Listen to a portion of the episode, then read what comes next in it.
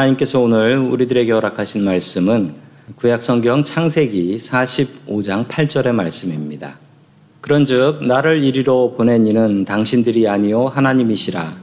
하나님이 나를 바로에게 아버지로 삼으시고 그 온 집의 주로 삼으시며 애굽 온 땅의 통치자로 삼으셨나이다.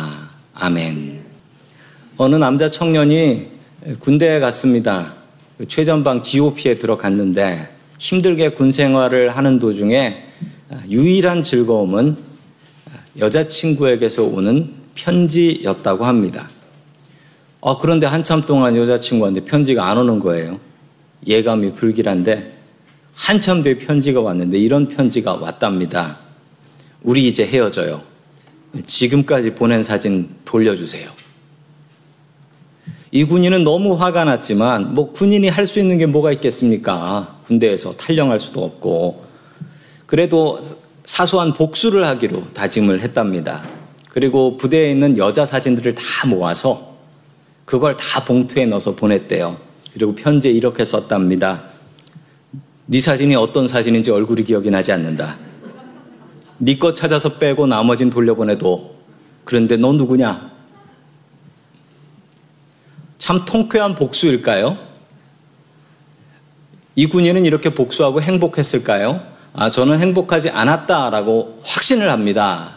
왜 확신을 하냐면, 어, 저도 당해봐서 압니다. 이집트 총리가 된 요셉은 23년 만에 자신을 노예로 팔아버린 형들을 만납니다. 요셉은 복수를 선택할까요? 용서를 선택할까요? 첫 번째 하나님께서 우리들에게 주시는 말씀은 평화를 이루는 사람이 되라 라는 말씀입니다. 평화를 이루는 사람이 되라. 지난 시간의 이야기를 계속 이어갑니다. 요셉의 형제들이 이집트에 식량을 구하러 갔다가 이집트 총리가 되어 있는 요셉을 만나기는 하지만 알아보지는 못합니다. 요셉은 자기 자신이 요셉이라는 사실을 철저하게 숨겼습니다. 요셉은 형들에게 너희들 스파이지라는 누명을 씌우고 그 중에 시므온 형을 잡아가지고 이집트 감옥에 집어넣고 다시 집에 가서 베냐민 데리고 오라라고 명령을 합니다. 요셉의 형제들은 이렇게 어렵게 식량을 구해가지고 다시 집에 돌아옵니다. 그리고 얼마 뒤 가져온 식량이 당연히 다 떨어져 버렸죠. 떨어져 버리니까 야곱은 다시 또 아들들한테 야 식량 떨어졌다. 이집트 가서 식량 또 사와라. 라고 시킵니다. 그러자 유다가 이렇게 이야기하기 시작하죠. 우리 창세기 43장 3절 말씀 같이 봅니다. 시작.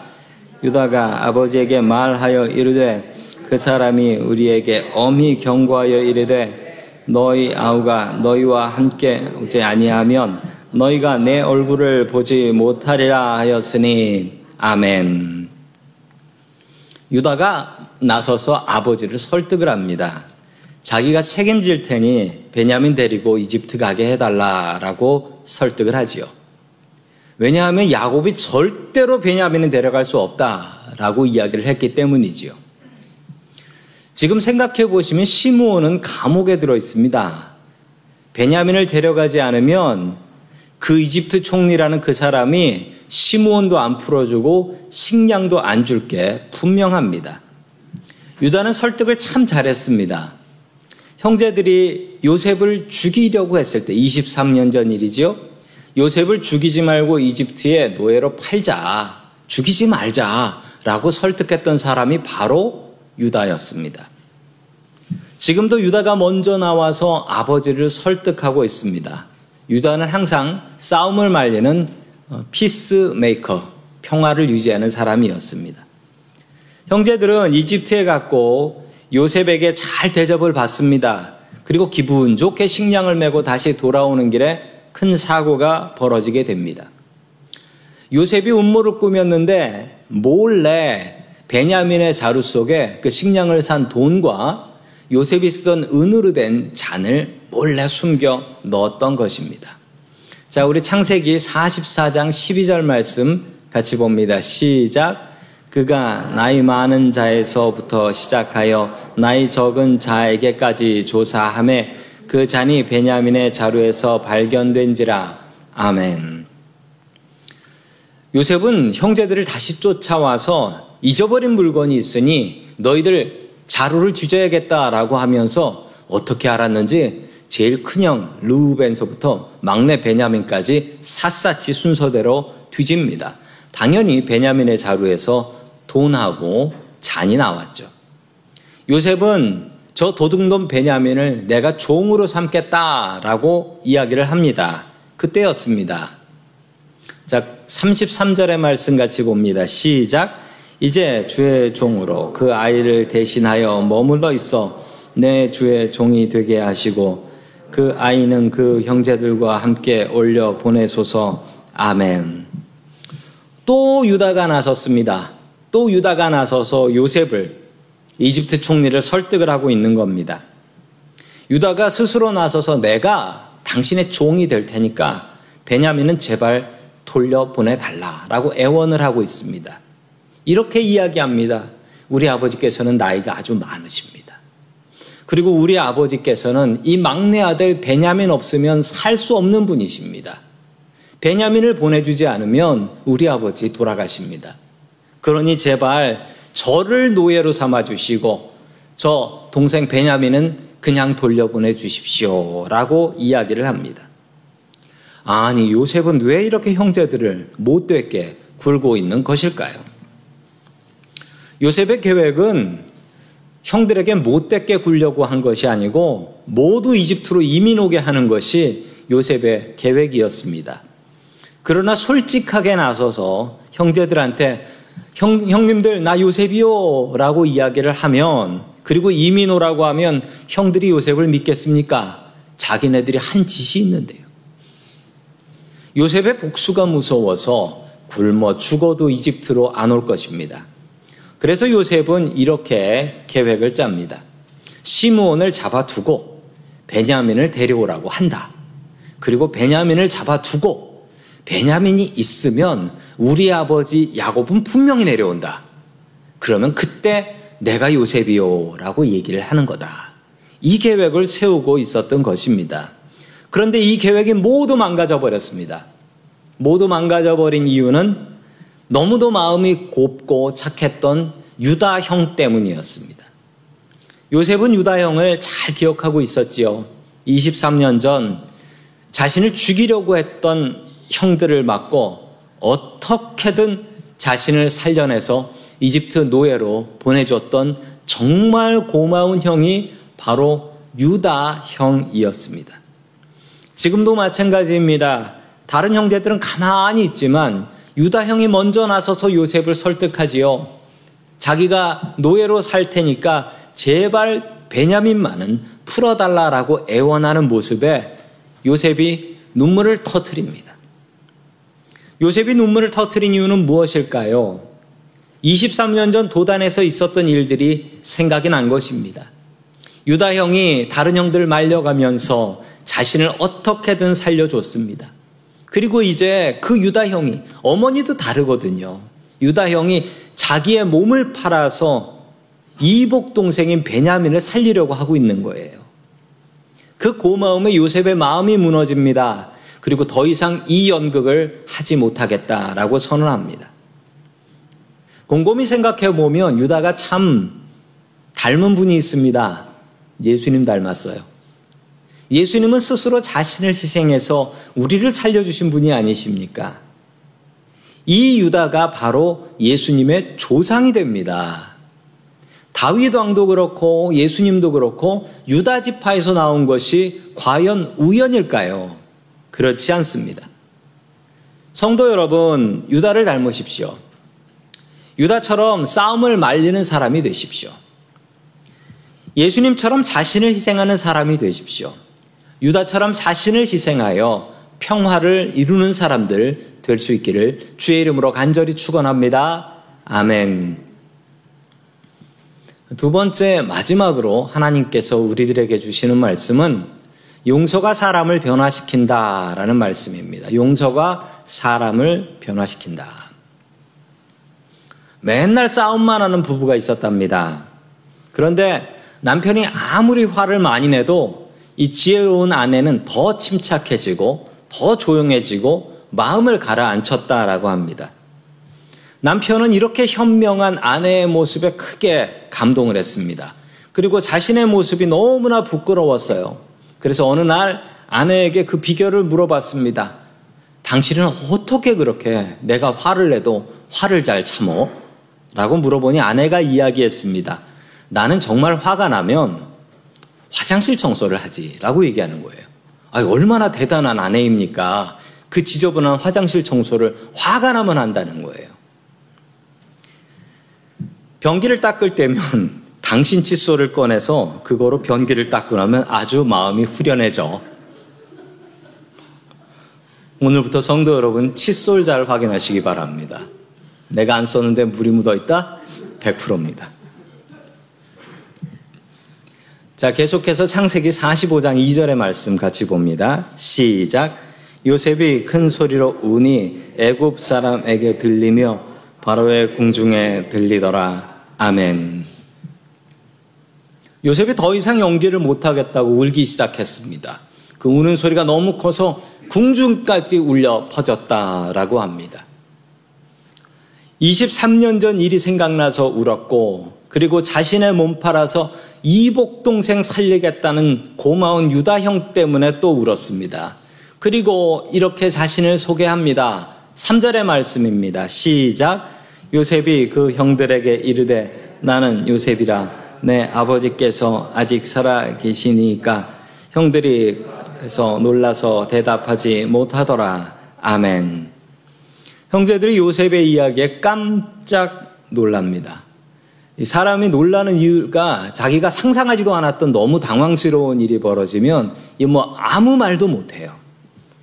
이집트 말을 하고 있었던 총리가 통역 써가면서 이집트 말을 하고 있었던 총리가 갑자기 히브리 말을 하는 거에 놀랐고 또한 그 총리가 자기들이 23년 전에 이집트에 팔아버린 자기 동생 요셉이라는 사실에 놀랐고 또 베냐민은 죽은 줄 알았던 자기 형이 눈앞에 있는 것에 놀랐고 또 그 형을 자기의 친형들이 죽이려고 했다는 사실에 또 한 번 놀랐습니다. 요셉은 떨리는 마음으로 계속해서 말을 이어가게 됩니다. 우리 4절의 말씀 같이 봅니다. 시작. 요셉이 형들에게 이르되 내게로 가까이 오소서 그들이 가까이 가니 이르되 나는 당신들의 아우 요셉이니 당신들이 애굽의 판자라. 아멘. 가까이 오라라고 이야기하는 것은 저 이집트 사람들이 우리의 관계를 알면 안 되기 때문에 귓속말로 하려고 가까이 오라고 한 것입니다. 요셉은 자신을 무엇이라 소개합니까? 당신들의 아우 요셉인데 당신들이 애굽의 판자라 정확하게 기억을 하고 있습니다. 그날을 어찌 죽는 날까지 잊어버릴 수 있겠습니까? 자기 죽으라고 물구덩이에 집어 던진 그날을 요셉은 정확하게 기억하고 있었습니다.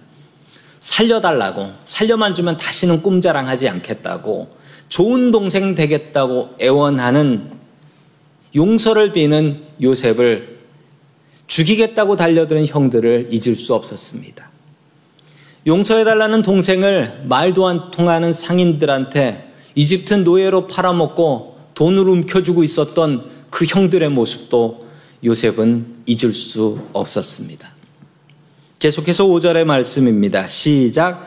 당신들이 나를 이곳에 팔았다고 해서 근심하지 마소서, 한탄하지 마소서, 하나님이 생명을 구원하시려고 나를 당신들보다 먼저 보내셨나이다.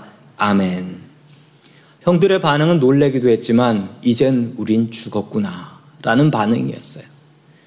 그 중에 얼마는 근심을 하고 있었고, 그들이 얼마나 한숨 쉬며 한탄을 하고 있었던 것입니다. 요셉이 어떻게 이렇게 말할 수 있을까요?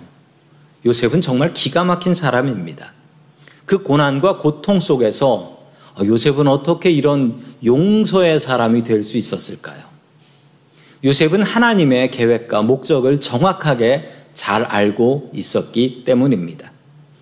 노예로 팔려오지 않았다면 귀한 집에서 아버지 사랑받고 자랐던 요셉이 이집트로 왔을까요?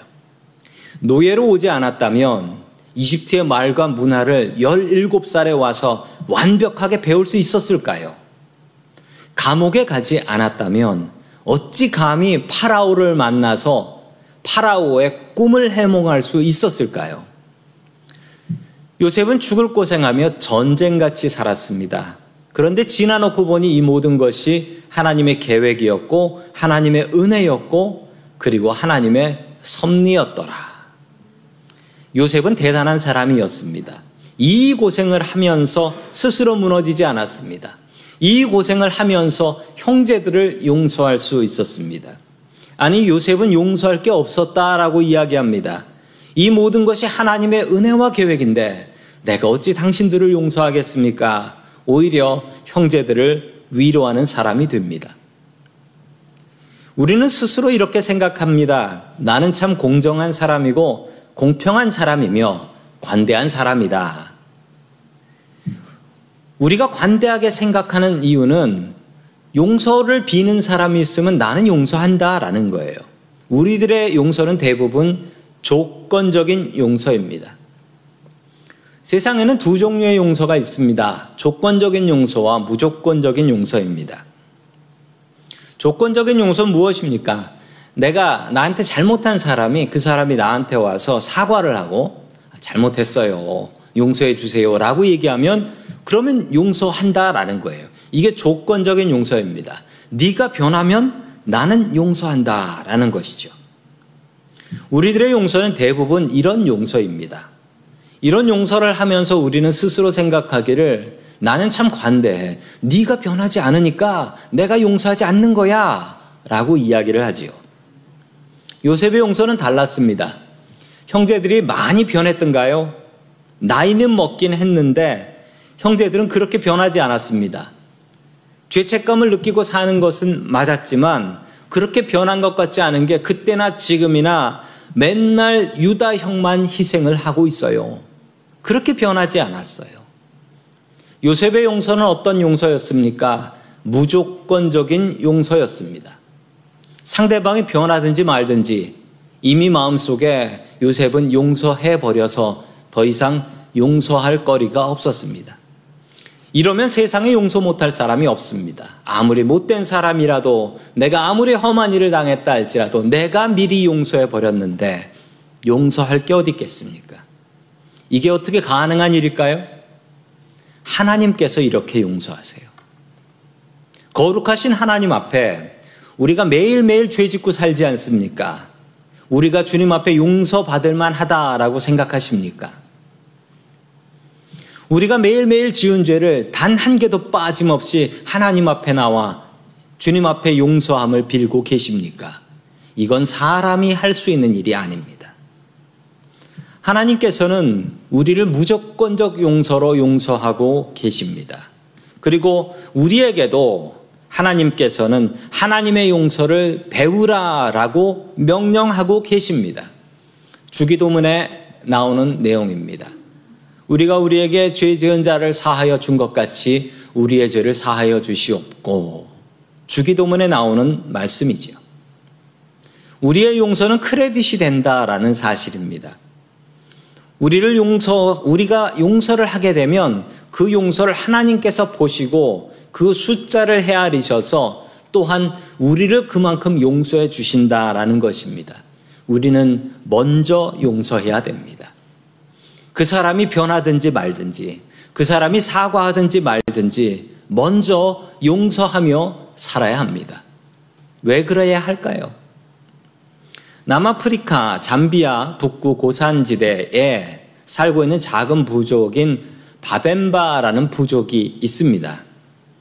이 부족 마을은 세상에서 가장 평화로운 마을로 유명하답니다. 범죄가 거의 벌어지지 않는다라는 거예요.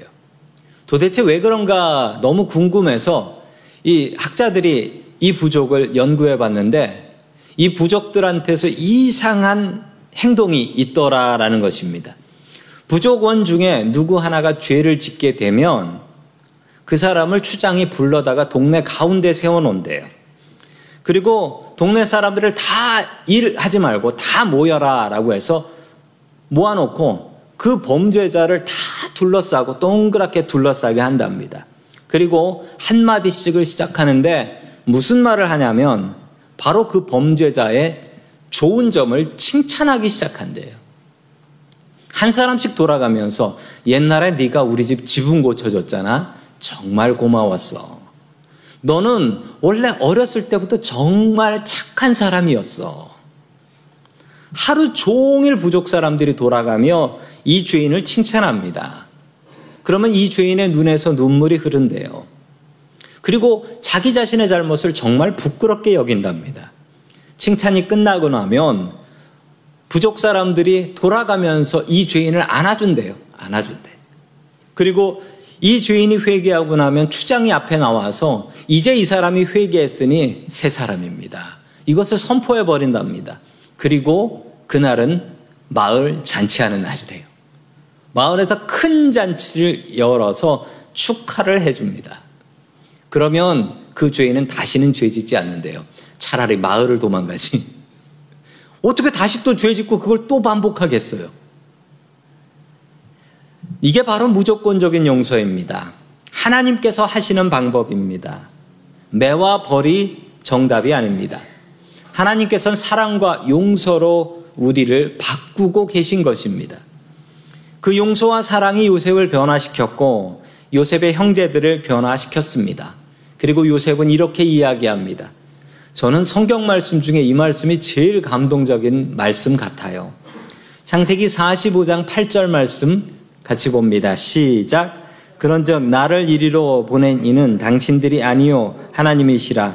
하나님이 나를 바로에게 아버지로 삼으시고 그 온 집에 주로 삼으시며 애굽 온 땅의 통치자로 삼으셨나이다. 아멘. 이 모든 것을 하나님께서 하셨습니다. 이것을 어려운 말로 섭리라고 합니다. 하나님의 계획입니다. 그러니 형님들, 나는 용서할 자격도 없는 사람입니다.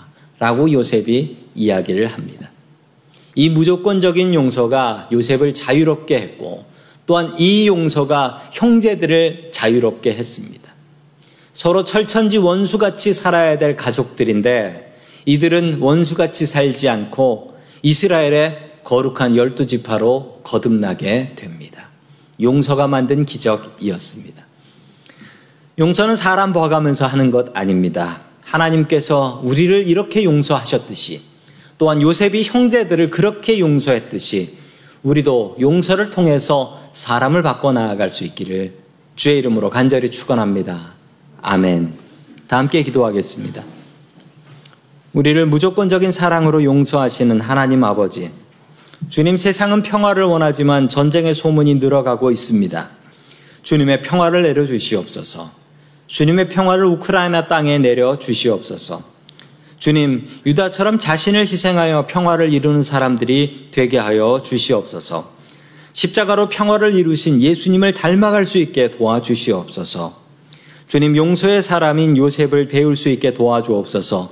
모든 것을 주님의 은혜로 감사하며 무조건적 용서로 용서할 수 있게 도와주옵소서. 용서가 우리를 자유케 할 줄로 믿습니다. 용서로 사람을 변화시킬 수 있게 도와주옵소서. 우리를 용서하여 주시어 새 사람 만들어 주시는 예수님의 이름으로 기도드립니다. 아멘.